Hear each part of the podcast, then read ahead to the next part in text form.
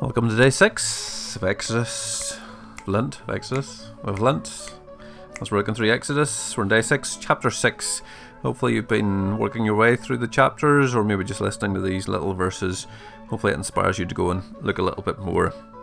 Exodus chapter 6, verse 9.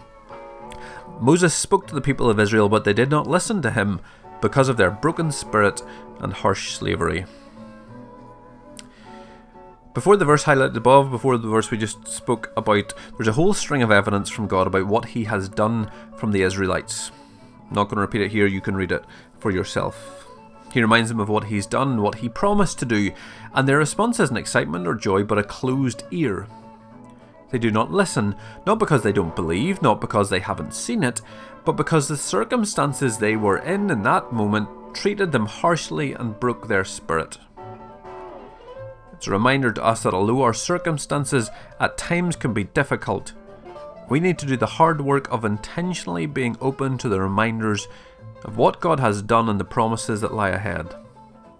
It's not easy, but it's necessary.